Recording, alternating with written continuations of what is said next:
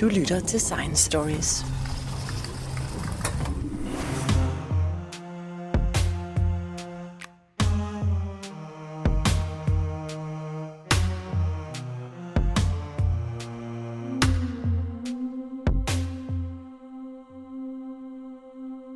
Jeg hedder Jens Teget, og jeg er taget ud på Novo Nordisk Foundation Center for Protein Research, hvor jeg taler med Søren Brunak om bioinformatik. Søren Brunak, mænd og kvinder, det er mere specielt, end man umiddelbart skulle forestille sig.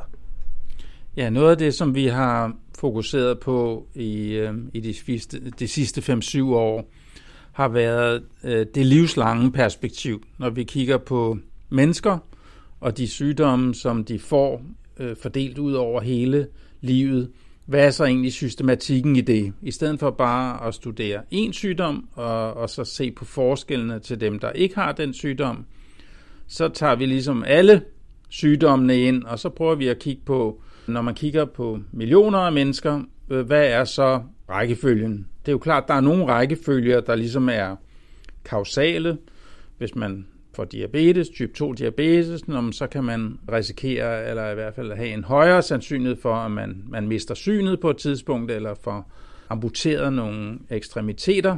Og der er ligesom et kausalt forløb i, i det, som, som diabetessygdommen gør ved ens øh, krop.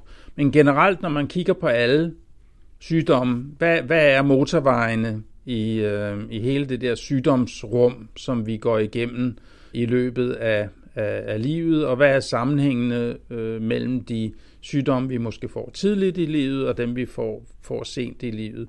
Og det er jo blevet særlig interessant, fordi vi øh, bliver ældre og ældre. Vi har en befolkning, som, som øh, bliver, bliver ældre, og det vil sige, vi når at få en masse sygdomme oven i hinanden, øh, hvor man måske tidligere havde en tendens til at dø af den første sygdom, og så kom bedemanden, og så var det problem øh, løst. Men nu lever vi øh, mange flere sygdomme som, som kroniske sygdomme, og så skal vi også have medicin, ikke bare for en eller to sygdomme, men måske for seks eller syv sygdomme samtidig, så det er blevet et problem for den enkelte med alle de her sygdomme, som, som konkurrerer om at slå os ihjel, og øh, hvor at øh, lægemidlerne måske ikke er gode venner med hinanden, og, og man får bivirkninger, som man, man måske ikke ville få, hvis ikke man fik så mange lægemidler samtidig. Så vi prøver simpelthen at kigge på sygdomme helt bredt, og det fører også tilbage til noget af det, vi har snakket om tidligere, genmæssigt set, at vi har ikke så mange gener, som vi troede, og derfor så, så er det nok sådan, så at der er mange gener, der er involveret i mere end én sygdom. Den gamle idé om, at et gen, en sygdom, den holder ikke rigtigt, fordi vi har ikke så mange proteinkodende gener. Så vi er selvfølgelig også interesseret i at komme tilbage til bioinformatikken og sige, hvad, hvad skyldes det så, at de her to sygdomme eller tre sygdomme, de har en tendens til at opstå i de samme personer? Er det i virkeligheden noget, der har med det samme gen at gøre, hvis nu der er en variant, der, der giver en bestemt sygdom øh, i, i bestemt gen, eller det er årsagen, så kan det være det samme gen, rent faktisk også giver en en anden øh, sygdom, eller i hvert fald en højere risiko for at få en. Så vi er også interesseret i det molekylære niveau, men grundlæggende så har vi ligesom taget udgangspunkt i de danske sundhedsdata, de danske registre og alle de informationer, de indeholder om vores sygdomme, vores diagnoser, de procedurer, vi har været igennem. Folk kender fra sundhed.dk, at man kan gå ind og kigge på sine egne data i de danske registre, der går vi faktisk øh, tilbage, for eksempel for det, vi kalder landspatientregisteret til 1977. Der kan man så gå, gå ind og følge den enkelte person, og, og også for eksempel kigge på ikke bare øh, millioner af mennesker, og, og hvis man går tilbage til, til 77, så er vi faktisk på omkring 9 millioner mennesker, eller noget i den stil, jeg kan ikke huske det præcise tal, men det er jo mange flere mennesker, end vi er leve, øh, levende øh, danskere øh, i dag, og det er jo selvfølgelig, fordi der er mange, der er døde i mellemtiden. Og der har vi så virkelig systematikken for, hvad er det for nogle sygdomme, man får i de sidste 10, 20, 30 år, man lever. Det er jo der, hvor man får de fleste af, af diagnoserne. Men vi kan også, for at komme tilbage til dit spørgsmål, vi kan også for eksempel kigge på de to store undergrupper, mænd og kvinder, og så se på, hvad er egentlig forskellene i, i den måde, som de to køn får sygdomme på. Ja, man kan i den grad sige, at I har adgang til data. Vil det sige, at I har adgang til samtlige danskere? Ja, det er jo sådan, de her registre er skruet sammen, og det er jo det, der er fordelen i Danmark, kan man sige, at vi har et personnummer, som øh, vi fik i, i 1968, som jo bliver brugt til at stykke alle de her ting, der sker med os i sundhedssystemet sammen. I, I andre lande har de måske ikke haft et nummer, et identifikationsnummer, som blev brugt på tværs af stater i USA eller lignende i andre øh, større lande. Og det vil sige, at det kan godt være, at, at, øh, at mens man var fra 18 til 23, så boede man i en stat i USA, og så lidt senere så flyttede man ind et andet sted, og så er der ikke noget sted, hvor hele ens livshistorie sådan set er opbevaret. Så det er en ting, vi, vi har i Danmark og i de nordiske lande, og også i Skotland og sådan forskellige andre lande, hvor man, man har lavet registre, der samler de her data op løbende for, for, for alle mennesker øh, i princippet, som har et dansk CPR-nummer. Øh, måske lige bortset fra, fra, fra dronning visse andre, som ikke er, er, er, er med, og som man ikke kan forske i, men generelt så kan vi forske i de her data, og det har jo også ført til, at den danske epidemiologi er, været meget stærk, fordi man har haft de her data, ikke bare for de gamle eller for de unge eller sådan noget, men, men, men på tværs af alle. Og øh, man har selvfølgelig ikke lov til at kigge på den enkelte som sådan, og det er som regel ikke det, der er formålet. Formålet er at lave noget statistik på tværs af rigtig mange mennesker. Øh, og sige for eksempel, dem der får brystcancer, har, har de haft nogle bestemte sygdomme, før de får deres brystcancer, som måske i virkeligheden hænger sammen med brystcanceren på en eller anden måde.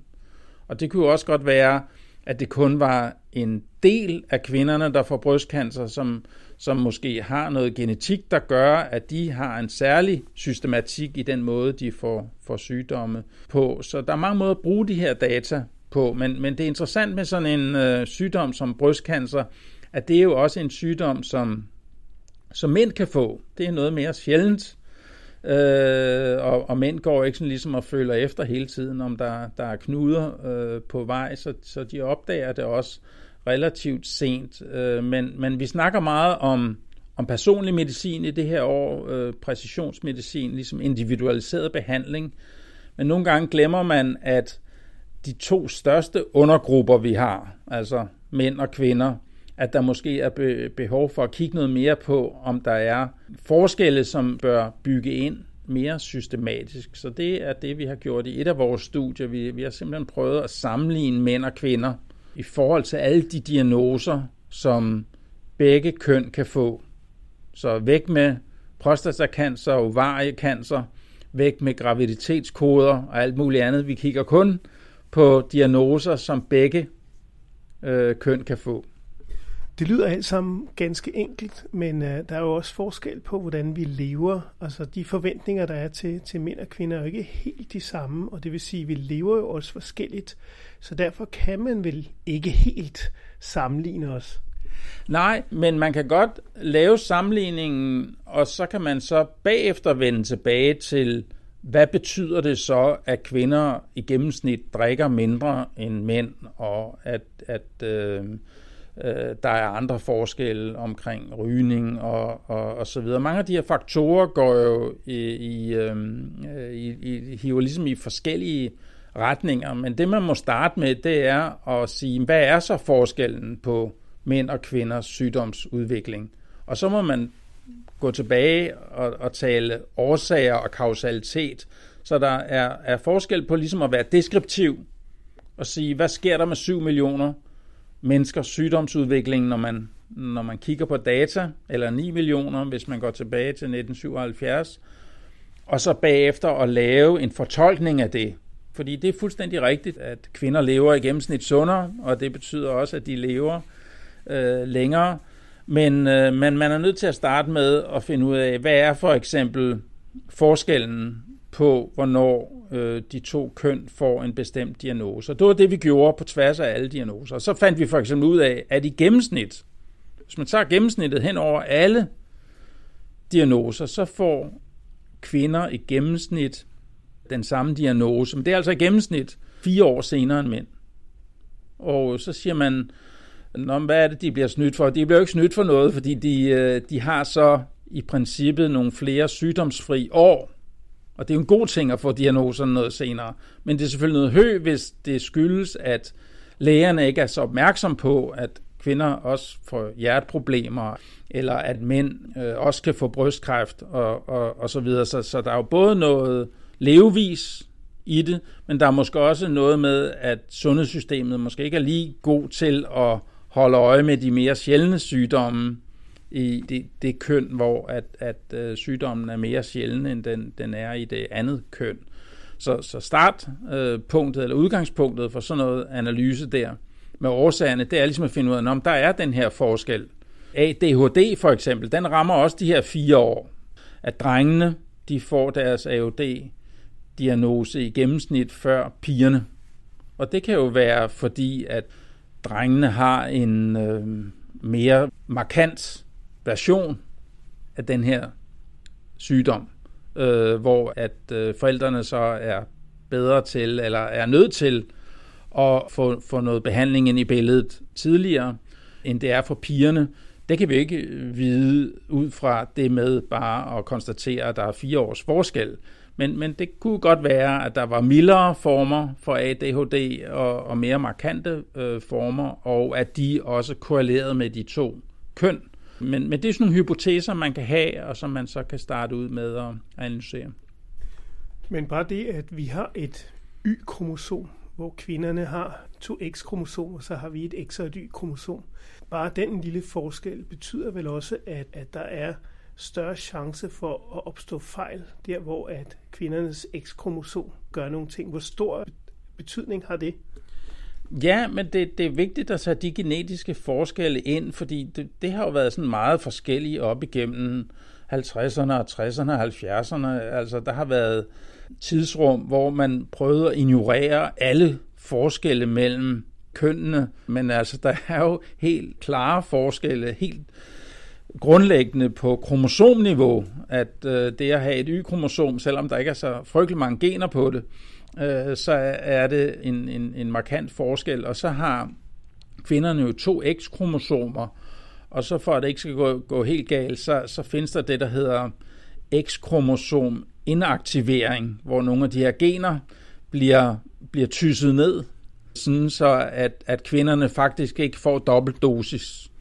Men, men en af de ting, man har fundet ud af, er, at den her X-inaktivering, øh, hvor man måske på et tidspunkt troede, at det var sådan en, en meget fast ting, som bare skete på tværs af individer, så har man også fundet ud af nu, at den er, er meget mere individuel, end man egentlig troede. Så, så det her med, hvordan kvinderne får skruet ned for de gener, som de har to af øh, på de to kromosomer, det, øh, det, det er der altså mere mere diversitet i. Det har vi også talt om tidligere, at vi, øh, vi er forskellige, og det er derfor, arten overlever. Men for sådan noget som X-kromosom inaktivering, der er der altså også forskelle. Og, og, og det betyder jo, at der er simpelthen forskelle i genudtryk og genbrug på tværs af individer, og det kan så også få noget, noget indflydelse på øh, sygdomshyppigheden, øh, som vi, vi, vi måler, og der kan være, der er nogle kvinder, der ligner mænd lidt mere, og nogle, der ligner dem mindre.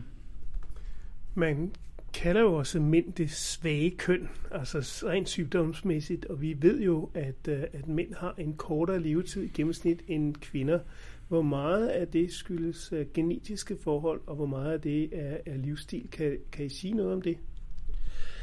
Ja, det har jeg ikke noget godt øh, bud på, men jeg siger, at de her analyser som vi prøver at lave af de her data for millioner af mennesker, de er i hvert fald udgangspunkt for at gå, gå ind i det, og man vil gerne øh, skille det arvelige og genetiske fra miljøet og, og det, vi spiser og, og forureningen der, hvor vi bor. Et af problemerne med det er jo, at dem, der deler genetik, de også tit deler miljø. Og derfor er det sådan en tricky ting at få ting skilt fuldstændig ad. Men der er vi jo også stillet godt i Danmark, fordi vi har et CPR-register, som øh, siger noget om, hvem der er i familie med hinanden. Og vi, vi har øh, et rigtig godt stamtræ faktisk sammenlignet med mange andre lande. Øh, dem, der levede i, i 1968, de fik et personnummer, det vil sige, at, at det her går ret mange år tilbage, og vi kan også se på, hvilke sygdomme, der ligesom går i arv. Men igen er, er det her med arv og miljø en væsentlig ting, men vi har et meget bedre udgangspunkt, og, og vi prøver faktisk også at se på, hvilke sygdomsforløb, ikke bare hvilke enkelte sygdomme går i arv, men de her sygdomstrajektorier, som vi kalder dem, hvor, hvor mange af dem kan vi se sådan på tværs af, af, af generationer. Og der er faktisk et sjovt projekt, som jeg er med i, som, øh, som Rigsarkivet blandt andet er med til at og, og, øh, styre, hvor man gerne vil give alle de mennesker, som har levet i Danmark i de sidste 200 år, et CPR-nummer. For ligesom at have, have styr på, på mange af de her øh, sygdomsforløb. Og det er klart, når vi går 50 og 100 år tilbage, når man så, så var dødsattesterne ikke så detaljerede.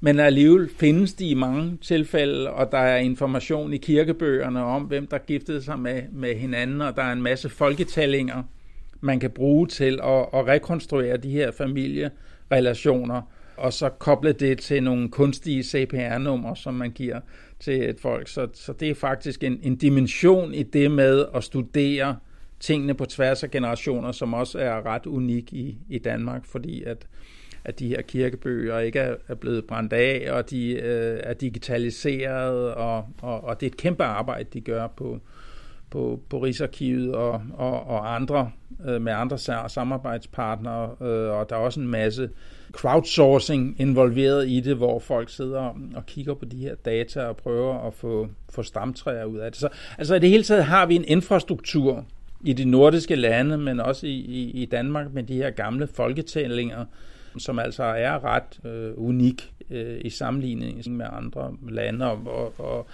Øh, vi snakker meget om Island for eksempel, hvordan kan de hænge deres gener sammen med deres mm, stamtræer, og, meget af det øh, øh, skyldes jo for eksempel, at, at, at den danske konge lavede en folketælling i begyndelsen af 1700-tallet, der ligesom er grundlaget for det stamtræ, som de har for hele befolkningen, og som de har kunne føre frem. Så, så det er jo en, en stor hjælp, når man prøver at finde ud af, hvad, hvad er der arveligt, og, og så videre. I dag, hvor vi faktisk også kan sekventere på folk, som man man måske øh, graver op fra kirkegård, så kan man også gå tilbage og kigge på, på gener øh, for folk. Det er ikke bare gamle mumier og grønlændere, der har været døde i 4.000 år, som man kan sekventere på. Man kan også gøre det i vist tilfælde fra kirkegård, der er lidt nyere. Der er for eksempel et projekt i Danmark, hvor man kigger på skizofrene, som er blevet begravet og så videre, som man segmenterer på. Altså, så der er masser af muligheder for at kigge på tværs af både data, men også for eksempel gendata, man kan lave fra, fra biologisk materiale. Så det vil simpelthen sige, at man kan gå tilbage til bedsteforældrene og grave dem op og tage en genetisk prøve og simpelthen verificere, hvordan sammenhængen er med de nulevende og følge øh, sporet øh, tilbage i tiden. Ja, det er ikke noget, jeg selv er involveret i, men det kender man jo også fra, fra nogle af de her berømte historier med, med, med, med Sarens datter, Anastasia osv., så. Der har været forskellige, som påstod, at de, de overlevede øh, myrderierne ved den russiske revolution osv., så. Så har man så gået tilbage til nogle nulevende også, for eksempel prins Philip i England, som var i familie med, med Saren, for at finde ud af, om den her person, som, som hævdede at være Anastasia, øh, så også havde, havde nogle af de samme genetiske træk, som øh, prins Philip havde, og så fandt man ud af, at vedkommende, selvom vedkommende havde rigtig meget information om Sarens families øh, liv øh, ikke var genetisk relateret til prins Philip. Så altså man kan jo lave de her ting, hvor man sammenligner folk, og det kender man jo også selvfølgelig fra, fra sammenligninger i forhold til voldtægtsforbrydere og alle mulige andre. Altså, så genetisk materiale, som vi har talt om tidligere, det er jo digitalt, og det, det er let at sammenligne. Det er klart, når man har sådan nogle prøver, øh, som man graver op, der har, været, der har ligget 200 år i jorden, så kan det være, at materialet er også beskadiget, og, og, og det er støjfyldte data, men i princippet kan man, kan man lave sammenligninger. Du lytter til Science Stories.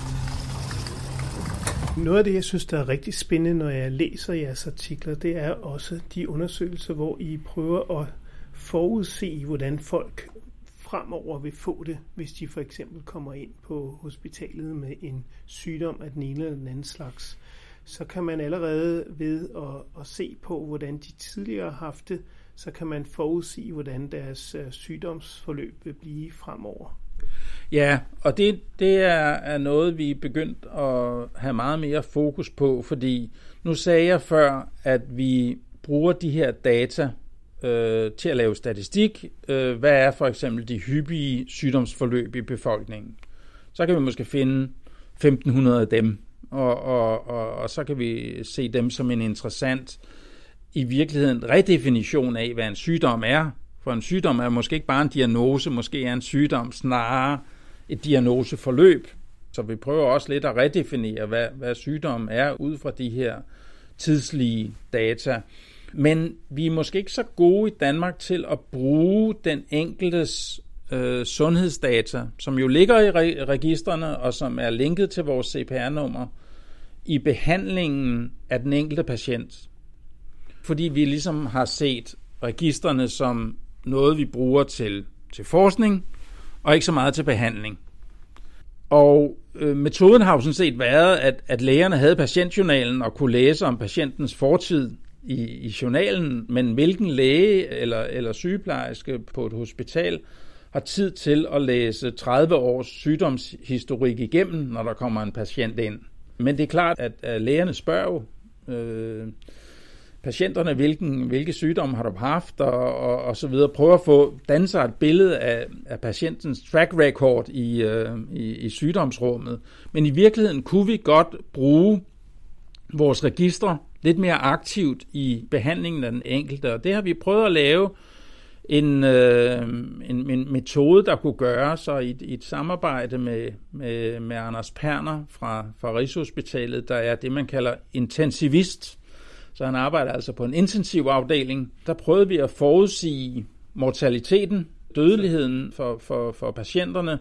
Altså dør den her patient øh, efter 30 dage eller, eller efter 90 dage? Hvad er sandsynligheden for det? Det påvirker noget om, hvordan man ligesom skal sætte ind over for det, der truer den her øh, øh patient. Der er nogle af de her øh, scores, øh, overlevelseschancerne, som, som, øh, som, som man bruger øh, på, på de her afdelinger. Og øh, der prøvede vi at sammenligne nogle af de scores, som man, som man laver, for eksempel et bestemt score, som man, man laver ved at øh, måle på patienten i 24 timer.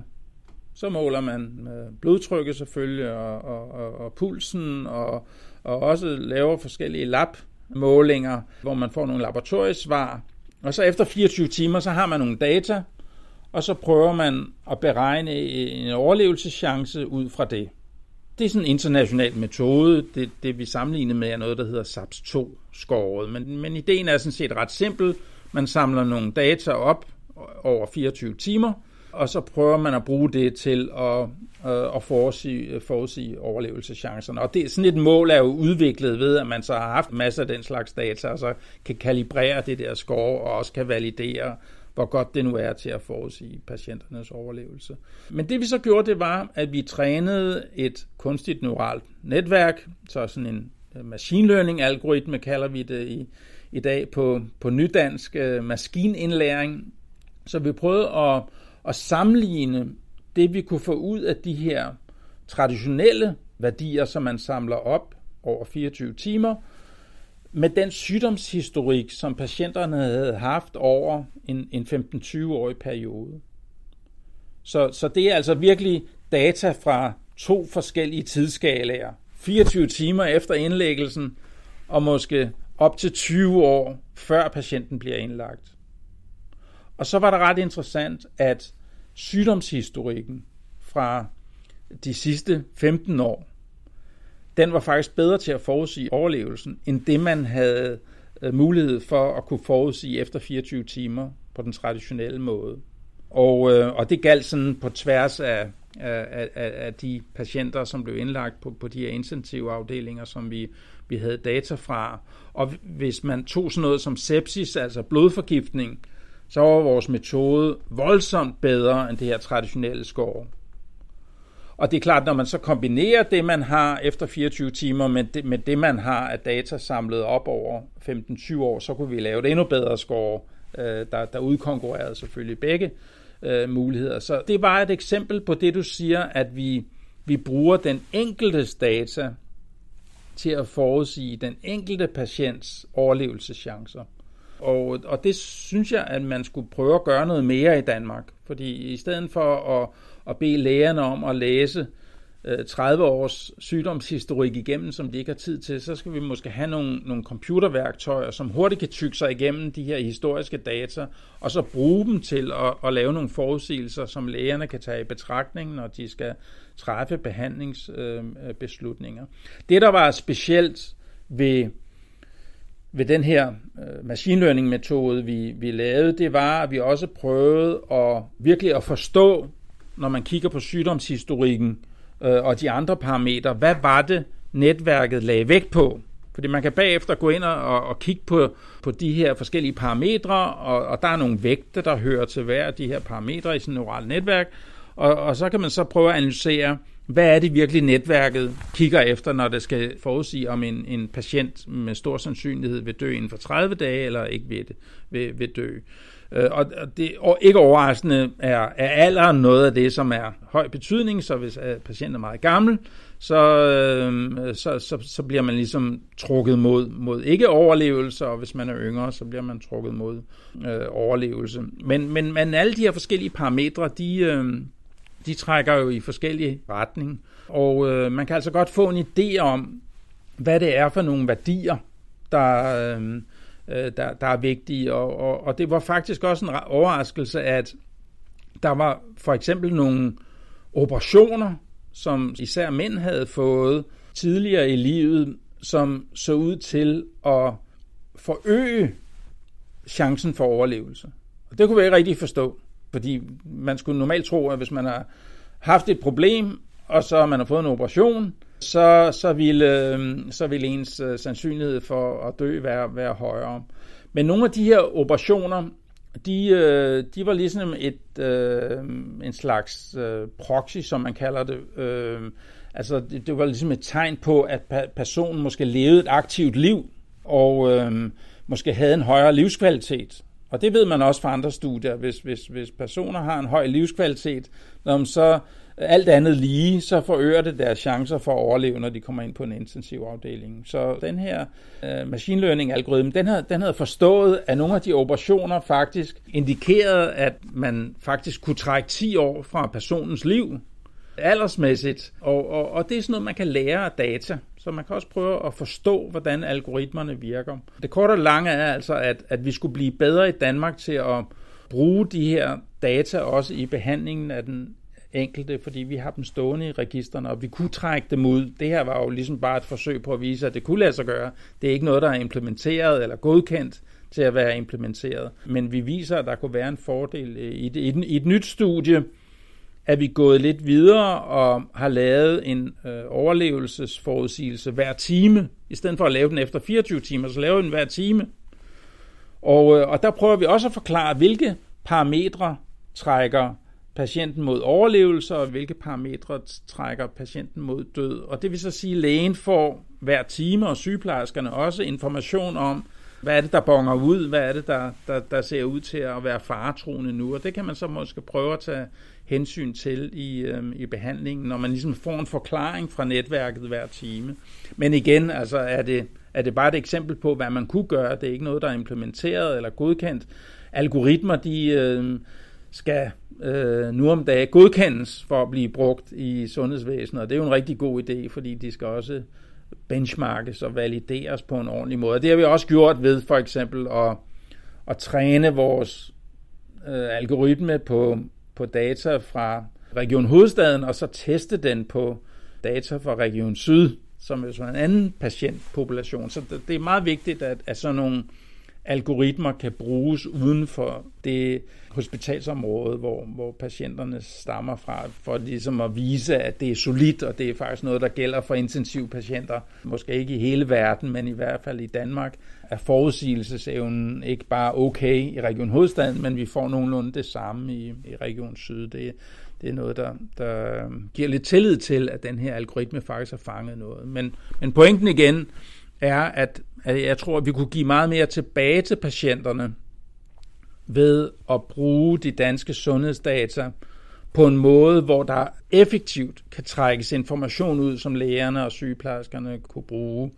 Og, og der er ikke noget at sige til med den tid, den korte tid, der er til at sætte sig ind i, i, i øh, patientens situation osv.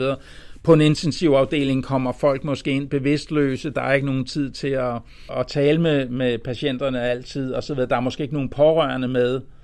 Man kunne hive hele sygdomshistorien øh, ud af landspatientregistret, proppe det ind i en algoritme og så få et score, der måske kunne hjælpe patienterne med at give den her patient en bedre behandling, end, end hvis man ikke havde den information.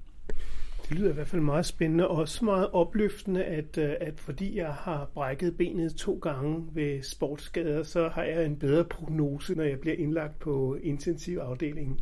Ja, nu var det ikke lige øh, brækket ben, der forøgede øh, øh chancen for at, øh, at, at øh, overleve, men med nogle andre øh, Øh, typer operationer, som altså sådan set ikke direkte hænger sammen med din overlevelse, men mere er, er noget information, der, der siger, okay, du får fuldt op på nogle ting i dit liv, som, øh, som tyder på, at du, du sådan set måske er, er aktiv og, og ikke er blevet gammel før tiden og sådan videre. Så det, det er sådan indirekte, og det er ikke fordi, at, at operationen i virkeligheden forøger din, din chance for at overleve. Men, men det er nogle andre ting. Du dyrker måske sport. Du, du har en anden, nogle andre livsforhold, der gør, at der, der er mere gang i, i tingene.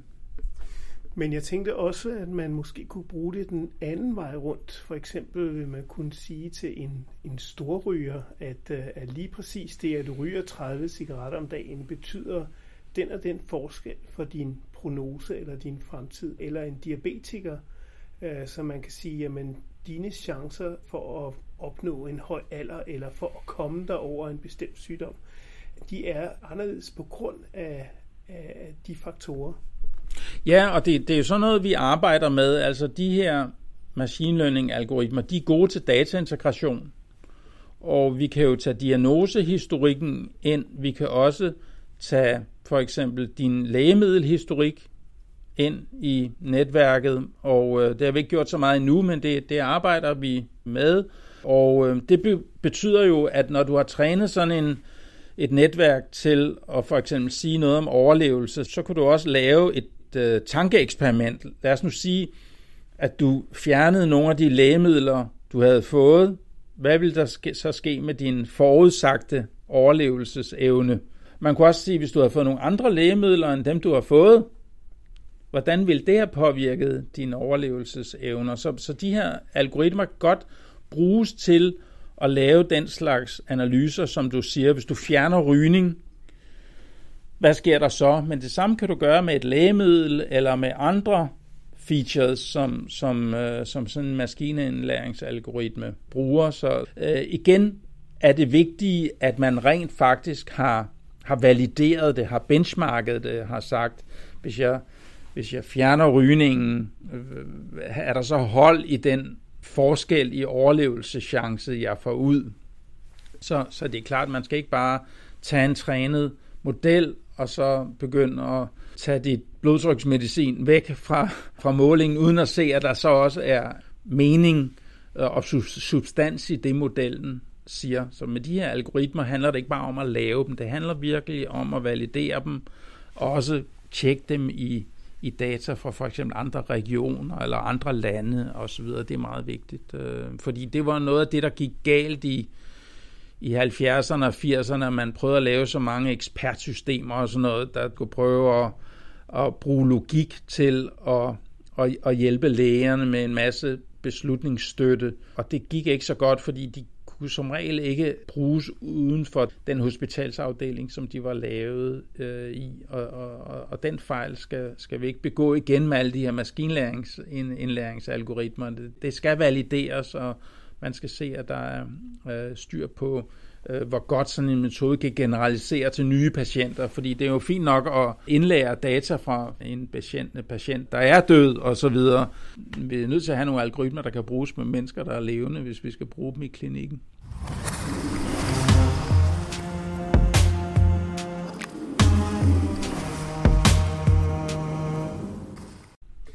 Jeg husker også uh, nogle undersøgelser, blandt andet den her uh, Østerbro-undersøgelse, som man har haft gang i i mange år. Der fandt den ud af, at uh, mennesker, som uh, slet ikke drak alkohol, at de havde en højere dødelighed end dem, der drak en lille smule. Men senere hen har man så ændret lidt på konklusionen, fordi det var ikke nødvendigvis alkoholens skyld. Nej, det, det er jo det, der er med statistik, at der er forskel på associationer og kausalitet. Og det skal vi passe på med, fordi der er en, en sammenhæng mellem øh, temperaturen mm, og, og hvor meget solen skinner, og så salget af is på en strand. altså, hvad, hvad, hvad er den reelle kausalitetssammenhæng øh, mellem nogle af de her ting? Altså, der er ting, der ligesom statistisk bare korrelerer med hinanden, men, men, men er der også en årsagssammenhæng? Reelt, øh, og hvor simpel er den årsagssammenhæng. Og, og, og, og det er jo vigtigt i forhold til sådan noget som, som øh, alkohol og, og, og den undersøgelse, du, du, øh, øh, du snakker om. Det er ligesom sådan en befolkningsundersøgelse, hvor man tager en masse, jeg tror faktisk, det var 57.000 mennesker, ind i, i studiet, og så har man øh, en masse dataopsamling omkring dem, og så starter de måske ud med at være rimelig raske, mange af dem, og så bliver de så syge, og så prøver man så at se, kan man forudsige, hvor syge de bliver på basis af de data, man, man opsamler, øh, både fra starten af, men også løbende. Og, øh, og der, der, der kan der jo altså være forskel på, hvad der er statistisk signifikant som association, og, og, og hvad der så er en kausal sammenhæng. Og det, det, det er jo vigtigt, hvis man gerne vil forebygge noget, og skal virkelig bruge en anbefaling om, at du skal ikke drikke noget som helst, eller du skal sandelig ikke lade være med at og, og ikke have noget alkoholforbrug, fordi så, så dør du hurtigt. Altså, altså, man er jo nødt til ligesom have styr på, at der er en kausalitet, hvis man skal lave en ordentlig anbefaling. Ja, netop fordi man sagtens skal forestille sig, at folk, der slet ikke drikker alkohol, det er fordi, at de måske fejler et eller andet andet, eller har nogle særlige problemer, som gør, at de slet ikke kan tåle det. Ja, sådan noget som, som, som, som det for eksempel. Ikke? Og, og, øh, og det, det er i hvert fald vigtigt. Vi kan ikke bare regne os frem til årsagerne ved udelukkende og kigge på associationer. Men det er et godt udgangspunkt. Der er en anden ting, som vi også har været med til at kigge lidt på, det er det her med, om man får mere og mere diabetes, fordi man sover mindre og mindre. Øh, det er der nogen, der har, der har foreslået at det at, at øh, vi ikke kommer i seng i ordentlig tid. Vi ved jo, det er sundt at, at sove, og, og man skal passe på med ikke at, at sove for lidt. Og det er sådan set en rimelig hypotese, kan man så komme med, med nogle molekylære forklaringer på det, og det, det er ikke sådan helt øh, afklaret, men jeg tror ikke, der er så mange, der køber den, men det er sådan nogle ting, man kan prøve at undersøge, hvis man har nogle data. Det du fortalte før omkring forskellige typer medicin, at man ligesom kunne øh, undersøge, hvad for nogle af dem var mest effektive, eller hvad for nogle af dem gav størst dødelighed eller overlevelse. Altså det lyder jo også ret interessant, at man måske fremover kan undersøge eksisterende behandlinger og se, at, at den her behandling er måske slet ikke så god, som vi, vi troede den var. Ja, altså hvis man tager millioner af menneskers medicinindtag, og så prøver for eksempel at forudsige overlevelse, så kan man, som jeg sagde, prøve at sige, hvis nu den her person, som måske har taget de her 90 andre recepter, hvis nu vi, vi, vi tager to af recepterne og siger, hvis nu de havde været på noget andet medicin, hvordan vil det så ændre den forudsagte overlevelse? Det er, det er jo sådan nogle analyser, man kan prøve at, at lave. Men jeg forestiller mig lidt, for eksempel har der jo været et kæmpe problem i USA med, at man er begyndt at bruge nogle øh, nye typer smertestillende medicin, som er blevet ret udbredt øh, i befolkningen, og som så viser sig at give afhængighed og meget højere dødelighed. Altså sådan nogle typer medicin kunne man jo have et øh, sundhedssystem, som advarede mod? Ja, altså det er måske mere sådan en traditionel øh, analyse af indtag af de her medicin, hvordan påvirker det din dødelighed det er noget lidt andet end at prøve at lave sådan et tankeeksperiment, hvis nu du havde taget noget andet medicin i stedet for øh, det medicin, du har fået. Hvordan ville det så i sammenhæng med alt det, der ellers er med dig? Øh, og det er jo det, som de her maskinindlæringsalgoritmer gør. De er gode til dataintegration, så man kan ligesom prøve at lave, lave det der tankeeksperiment. Hvis nu du har fået det her lægemiddel i stedet for det her lægemiddel, når vi nu har lært fra data med 7 millioner mennesker, hvordan tror vi så, at det vil have ændret dine overlevelseschancer? Det, det er en lidt anden form for, for, for analyse, end det der med at tage et enkelt lægemiddel ud og se, hvordan påvirker det din dødelighed. Vi forsøger ikke så meget at konkurrere med den traditionelle epidemiologi, fordi det, det er vi slet ikke dygtige nok til, og de danske epidemiologer for eksempel, de er virkelig, virkelig dygtige til at, at også tage alle de her faktorer ind, som kan give et bias i, i, i en analyse. Men det er mere det her med at overskue rigtig mange faktorer på én gang. Det er med at kigge på tværs af alle sygdomme, på tværs af alle lægemidler. Det er der, hvor vi ligesom prøver at se, om vi kan lave noget, der er komplementært til den, den traditionelle epidemiologi. Og, og så kan man sige, at motivationen for det ligger jo så også i, at patienterne også er begyndt at have rigtig mange sygdomme oven i hinanden, og derfor så bliver det vigtigere at kunne overskue dem øh, samlet set, i stedet for bare en af gang. Fordi det er meget kompleks med de mange forskellige sygdomme.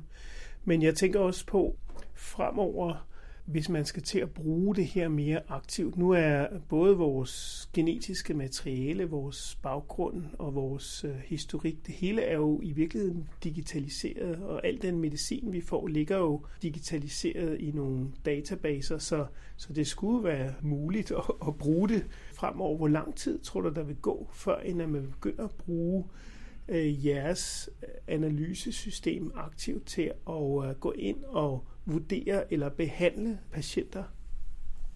Ja, altså det man jo skal gøre, er at lave nogle, nogle, noget klinisk afprøvning, hvor man siger, hvis man bruger det her værktøj, hvor meget bedre gør det så behandlingen. Det kan man for eksempel måle på, hvor, hvor meget patienterne overlever.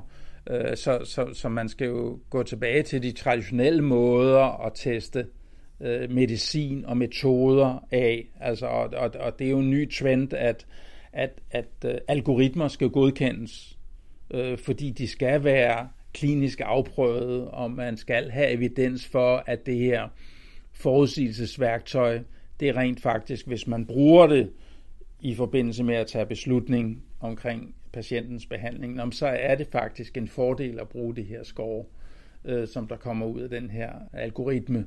Altså, så skal man jo være helt konservativ og, og, og sørge for at validere tingene, fordi noget er et kunstigt neuralt netværk eller hedder mask- maskinindlæring, så skal man jo ikke slække på de krav, der er til at validere, at det rent faktisk kommer med noget, som der er hold i, og det er robust. Men man kunne vel også forestille sig, at alle de her data kan blive brugt imod en. Altså man kunne for eksempel forestille sig, at et forsikringsselskab ville være lidt betænkelig ved at forsikre en, hvis man øh, har nogle forskellige diagnoser eller, eller har et bestemt forløb, så kan det måske være lidt vanskeligt, eller, eller ens øh, bilforsikring. Så der kan være mange forskellige ting, hvor at, at de data, som man har givet fra sig eller har genereret, at de kan bruges til at give en en, en dårligere status. Altså, der, der er jo to ting at sige til det, og det er jo først og fremmest, at lovgivningen skal jo sikre, at den enkelte sundhedsdata ikke kan bruges mod den enkelte. Altså det, det er jo noget, der skal være reguleret af noget lovgivning, og det er det jo også i, i, øh, i Danmark. Men øh, så plejer jeg også at gøre opmærksom på et andet forhold, nemlig at de her sundhedsdata, hvis nu du for eksempel øh, kan bruge dem til at sige, at du har en lav risiko, så vil du også selv kunne bruge dine data mod et forsikringsselskab. Så, så forsikringsselskaberne, de skal altså også passe på med, at de ikke saver den gren over, de sidder på. Fordi i dag så lever forsikringsselskaberne af dem, der har en lav risiko, men som samtidig er nogen, der ikke ved det. Øh, hvis du ved, du har en lav risiko, så vil du måske også forlange at få en billigere forsikring. Så hvis et forsikringsselskab siger nej til en kunde, når, så misser de også muligheden for at tjene penge på den kunde. Så, så man skal være lidt forsigtig med den her øh, tankegang, hvor det bare er det stykke forsikringsselskab, der er imod patienten, fordi at øh, patienten kan også bruge data mod forsikringsselskabet. Og det er jo det, der sker på bilforsikringer, hvis man ved, at man ikke har nogen 21-årige drenge, der bruger ens bil, og, og så videre, og så videre. Man er 58 år, og man er god til at undgå buler og så videre, så kan man få en billigere forsikring. Altså, så man skal jo hele tiden tænke på hele den der forsikringstanke, som, som noget, hvor man lægger alle risikoerne ned i en hat, og alle sine penge øh, ned i en hat, og så deler man risikoen. Det er jo det, der oprindeligt er tanken med et forsikringsselskab. Det er, at man vidste ikke, hvilke hus der, der blev brændt af, og så siger man, vi, vi øh, slutter os sammen, og så deler vi risikoen. Og øh, det er klart, at nogle af de her nye teknologier kan udfordre den tankegang, men man skal altså virkelig også passe på som forsikringsselskab, at man ikke skræmmer de kunder væk, som man faktisk lever af, og som er med til at betale for dem, som har skader eller, eller øh, påfører forsikringsselskabet øh, mere i udgifter osv. Altså det, det er i virkeligheden en social kontrakt, som, som øh, dem, der er forsikret i et forsikringsselskab, laver med hinanden. Og som jeg sagde før, så er lovgivningen også vigtig i den der sammenhæng. Så hvornår vil det være, at man kommer ind på en skadestue, og, øh, og så kommer ind og bliver udsat for et neuralt netværk for sin øh, prognose? Hvor lang tid tror du, der går med det? Ja, det er meget muligt, at man gør det allerede. Jeg har ikke overblik over, hvad der er godkendt og hvad der ikke er godkendt, men øh, jeg, jeg tror på, at alle de her forskellige algoritmer, der laver billedanalyse. Google har allerede implementeret dem på telefoner osv. Altså, der er jo algoritmer alle vegne, som, som behandler for eksempel ting, det, det watch, du har på, der følger med i dit øh, hjerterytme og så videre. Der er masser af algoritmer alle vejen, som sådan set ikke bare på en skadestue, men, men, men alle mulige andre steder leverer øh, noget tilbage. Så algoritmerne er der alle vegne, også på sådan individniveau. Men jeg har ikke overblik over øh, præcis, hvad de bruger på skadestuer af forskellige øh, slags. Jeg tror bare, der kan være behov for for eksempel at bruge vores sygdomshistorik noget mere. Det er mere det, jeg arbejder med, fordi alt det her, du kan, du kan beregne her og nu, fra et ur, du har på armen, eller det, du, du kan samle op efter 24 timer, det er ikke så meget den branche, jeg arbejder i. Jeg prøver at sige, hvis jeg har 40 års data på dig, hvad kan jeg så forudsige? Og det, det er der ikke så mange skadestuer, der har gang i, for at sige det som det er, måske ingen overhovedet. Så, så det er der, hvor jeg tror, vi kan få mere ud af de danske sundhedsdata for den enkelte, hvis vi siger, at øh, vi kan hugge ind i dem til gavn for den enkelte. Det, det er det, der vil være et gennembrud på det område, jeg arbejder med.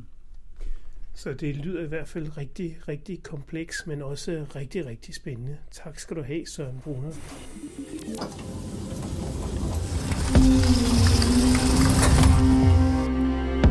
Hvis du holder af historier om videnskab, kan du finde Science Stories hjemmeside på www.sciencestories.dk. Vi er på sociale medier som Facebook, Instagram, LinkedIn og Twitter. Du kan finde vores podcast på de fleste podcastudbydere som SoundCloud, Podimo, Spotify, og hvis du bruger Apple Podcast, må du meget gerne give os en rating og en kommentar, så andre også kan finde os. Jeg hedder Jens Deget, og dette var Science Stories.